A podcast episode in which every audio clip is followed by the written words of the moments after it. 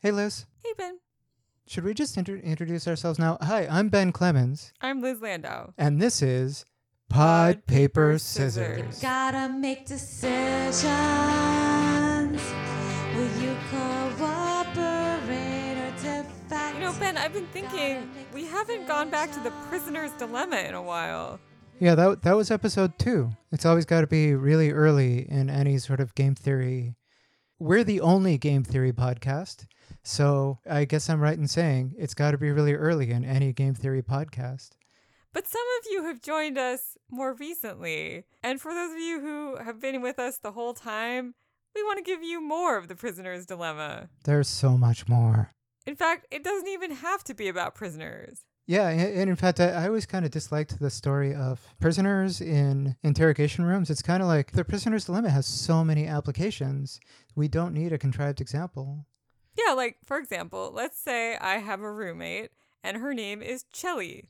Chelly and I share a kitchen, and sometimes we notice that a lot of dishes pile up in the sink because somebody has to take responsibility for loading and unloading the dishwasher. Ideally, you just hang out and let Chelly do the dishes, and Chelly, she's probably just hanging out hoping that you'll do the dishes. Right. And so if neither of us actually moves dishes into the dishwasher, then we're just going to have a really cluttered kitchen of dirty dishes. Yeah, and if you work together, then you both put out some effort. Yeah, but if one of us is always doing the work and the other one is just chilling, then the one who's just doing all of the work is going to feel resentful of the chillin' one. Chillin' Chelly. Chillin' Chelly. game theoretically the, the core point of it is that ideally everyone cooperates and the dishes get done quickly but everyone always has the incentive to slack off and let other people do the work or just be uncooperative as per our theme song. Did we only play the theme song in full in the first episode? That's true. However, we can end on that note. yeah let's do that on those notes. That's th- that said anyway yeah so your options are to cooperate or defect. And so that that's pessimistic. The the only equilibrium in the prisoner's dilemma is for both people to just shirk to defect and then you wind up with a sink full of dirty dishes.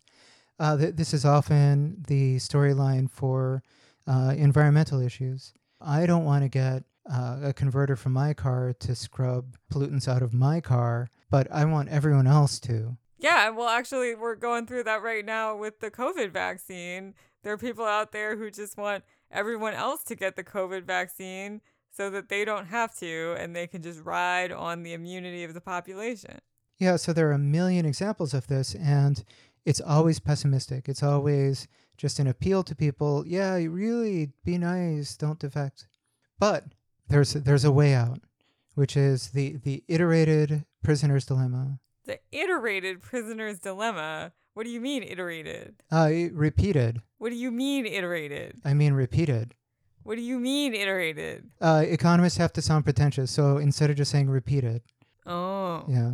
Anyway, so so the iterated pri- prisoner's dilemma. Well, you do it again. You and Chelly, you you both have dinner on Monday, and then you have dinner again on Tuesday. Perhaps how you did the dishes on Monday will affect what you did on Tuesday. Oh, yeah. Like if one of us harbors resentment towards the other and it just builds up like a pile of dirty dishes. That's not going to be a very harmonious situation. Now, is it? Back to Theoryland, Robert Axelrod, uh, in, in the in the eighties, he ran a tournament.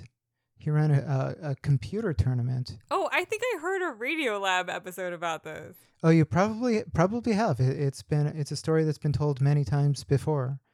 Is this about tit for tat? Uh, th- yeah, that's where we're gonna wind up. Yeah, so remind me what the, Robert Axelrod had some kind of competition for the best solution to the prisoner's dilemma? Yeah, he sent out uh, a call to a bunch of his game theorist friends. Oh, wait, b- by, the way, we'll get to this in a second. But yeah, he sent a, a sample program and told them like th- this is the input and output. You're gonna send me a Fortran or a basic program in return that plays the prisoner's dilemma repeatedly. This must have been a very long time ago. Yes, eh, uh, people mailed computer code. Whoa. And then uh, Axelrod et al. They they got together and they ran this tournament. So they programmed it up and set the thing up to I, think like twelve thousand times or so. Each little robot that got sent in would play against the other robots, and then they would keep the total score. And so in the Radiolab episode, and, and yeah, I mean, I looked at the transcript before. Should we act surprised? Like I didn't look at the transcript? Like, whoa, what happened in the Radiolab episode, Liz? I didn't look at the transcript beforehand. So we learned that tit for tat was the ideal strategy. What's that, Liz? Tit for tat is when one person does something and the other person mirrors that behavior. For example, if I were to unload the dishwasher On day one, on Monday. and my roommate Chelly does not put the next batch of dishes into the dishwasher, On Monday. then I will be less inclined to unload the dishwasher next time. On Tuesday. So what happens on Tuesday? Either the dishes pile up or Chelly has to do it. Okay, so let's say Chelly does it on Tuesday. Then what happens on Wednesday? Then I'm more inclined to pitch in to do the dishes the next time. Okay, so you're just gonna do whatever Chelly did yesterday. Yeah. That's a that sounds extremely reasonable. And in fact, you may have heard this on Radiolab. The tournament was won by Tit for Tat. People sent in lots of weird strategies that you know went for pages and pages of Fortran code, and Tit for Tat was the shortest strategy in the in the system. It, he said it was like five lines of code. Wow, someone actually mailed five lines of code. Axelrod ran the tournament, so I think he. Uh, anyway, it, it doesn't matter. And you know the sample program that got sent out, it wasn't much longer anyway. Yeah, so that, that's the that's the story as usually told, and we, we don't have a grant from the Alf- Alfred P. P. Sloan Foundation. Advancing But- an understanding of science and technology in the modern world. I'm sorry, I shouldn't make fun of Ra- Radiolab. We're, we're, we're both fans, and and in fact, uh, Liz knows Latif pretty well. Latif is a good friend of mine. So, Liz, let me tell you the secret history behind the tit for tat.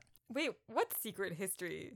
That sample program that that was called tit for two tats Wait, So- I have two tits, but no tats.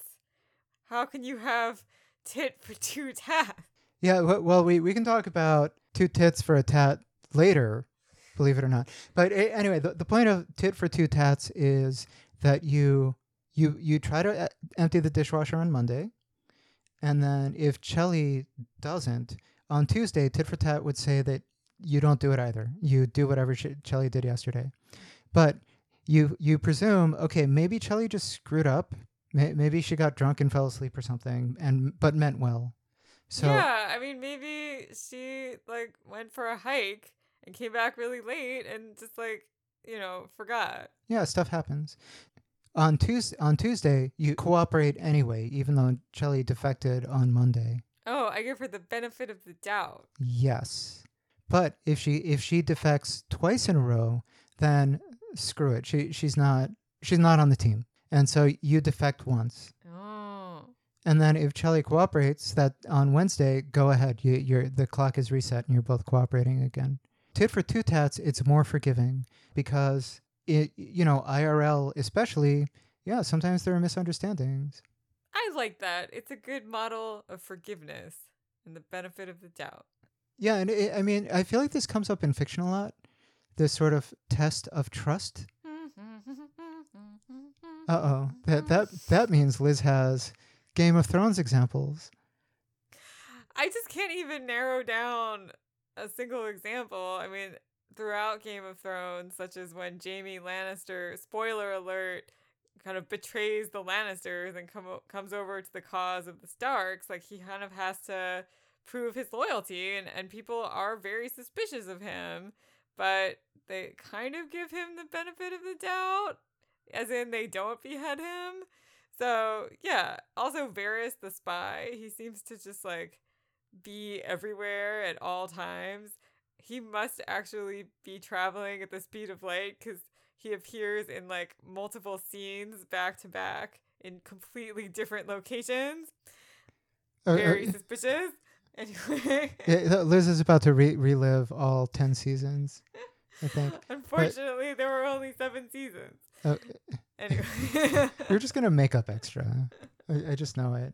It's all. It's also a favorite on sitcoms where somebody kind of hears something or you know misunderstood misunderstands something. Then they have to decide. Okay, am I going to assume the other person is defecting, or do I forgive them and wait until the next period and see what they do? And of course, in sitcoms, the person is always doing like it's always a big misunderstanding, right? Uh, and if one side punishes defection, then there's this embarrassing scene where they find out that no, the person did not defect. They just misheard through the kitchen door. Yeah, yeah. yeah. Yeah. Axelrod wrote in in his write up of the of the tournament, he ran the tournament tit for tat won. Out of all of the strategies, it did best. It got the best scores on those twelve thousand rounds against every opponent. But that that was official. That was the ones who actually mailed things in. But he he's sitting there in the computer lab and he's like, "Well, I wrote this stupid sample program. Let's run that too," and it won. Oh, so his own program won. Yeah, yeah, the stupid sample program won won the tournament, but nobody entered it. So it, it so formally speaking, yes, tit for tat won the tournament, but he threw in this extra strategy and it did better. Okay, so next time Chelly forgets to give me a birthday present, even though I gave her a birthday present, I'm going to give her the benefit of the doubt and stay friends with her. In fact, being nice helps. One of the big lessons from the tournament, the top eight contenders were all uh, what Axelrod calls nice, in the sense that they don't defect first. They always cooperate until the other side does like doesn't do the dishes, and then all of the ones below that threat, be, be, below the top eight, they at some point weren't nice. Tit for two tats shows that relative to tit for tat, yeah, being nicer can help. But wait, there was a second round of the tournament. A second round? There was a second round. Tit for two tats did not win that one. Oh no. So Yeah. who won? Tit for tat won. Oh. Axel, Axelrod's lesson from this was that in that second round, people were meaner. There were fewer nice strategies. There are different environments. In some environments, yeah, people are generally nice, and there's reason to give them benefit of the doubt. In other situations, people are kind of terrible, right? The the big lesson from tit for tat versus tit for two tats. Oh, and by the way, two tits for a tat means every time Chelly doesn't do the dishes, you don't do the dishes for two days in a row, Oh. right? Uh, and that that never really does better in Axelrod's experiments. But the the lesson was that doing like exactly one for one correspondence doesn't necessarily make sense in all contexts. Sometimes, yeah, you should be more suspicious, and sometimes, generally speaking, yeah, you should give more benefit of the doubt.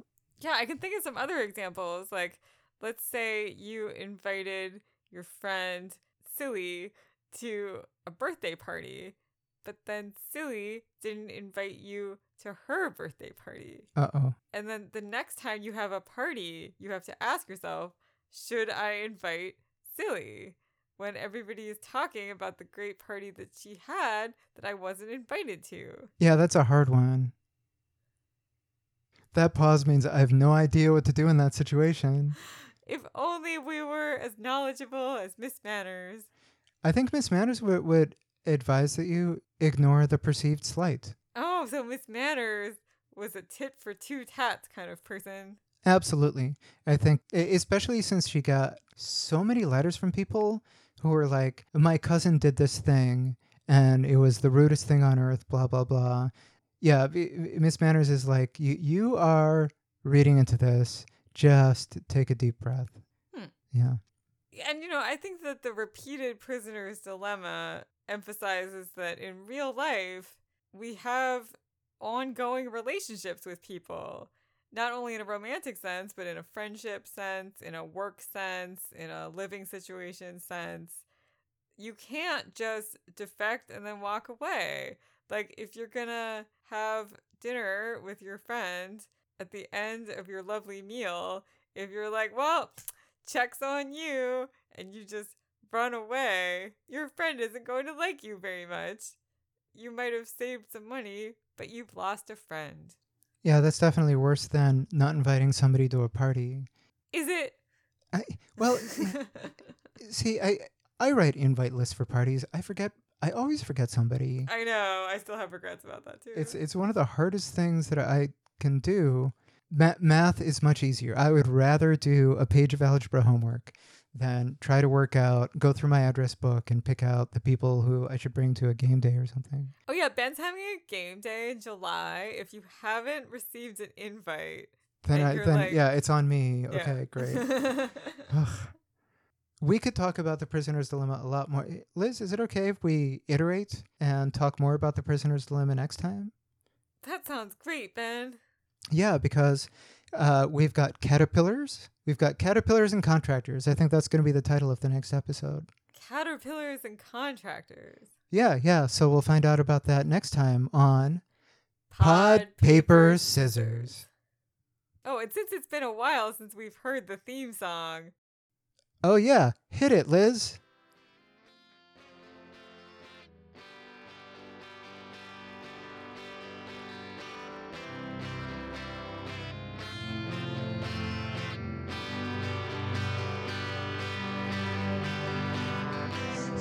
Says that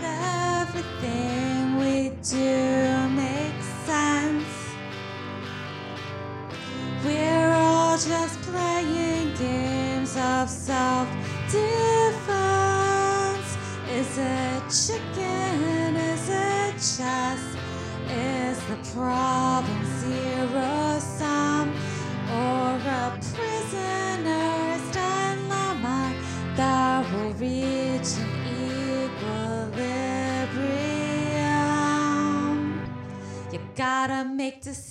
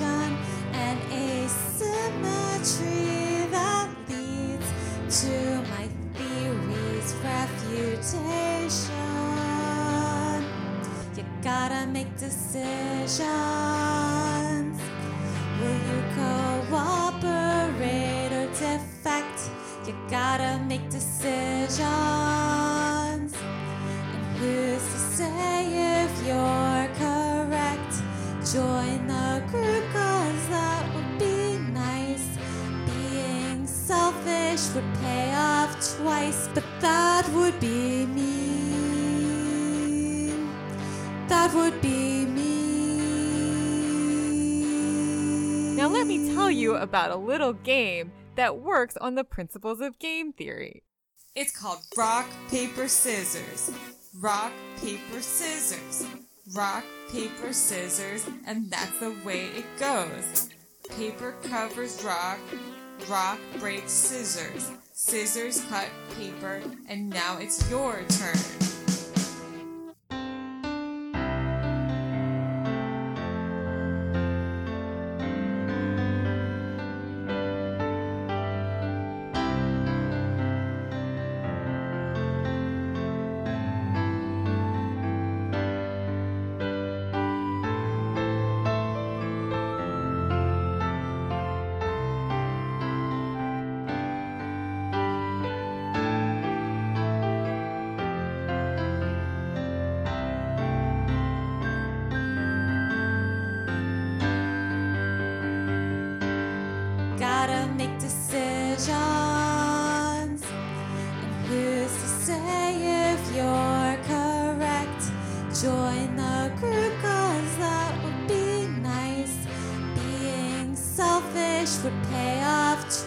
But that would be mean. That would be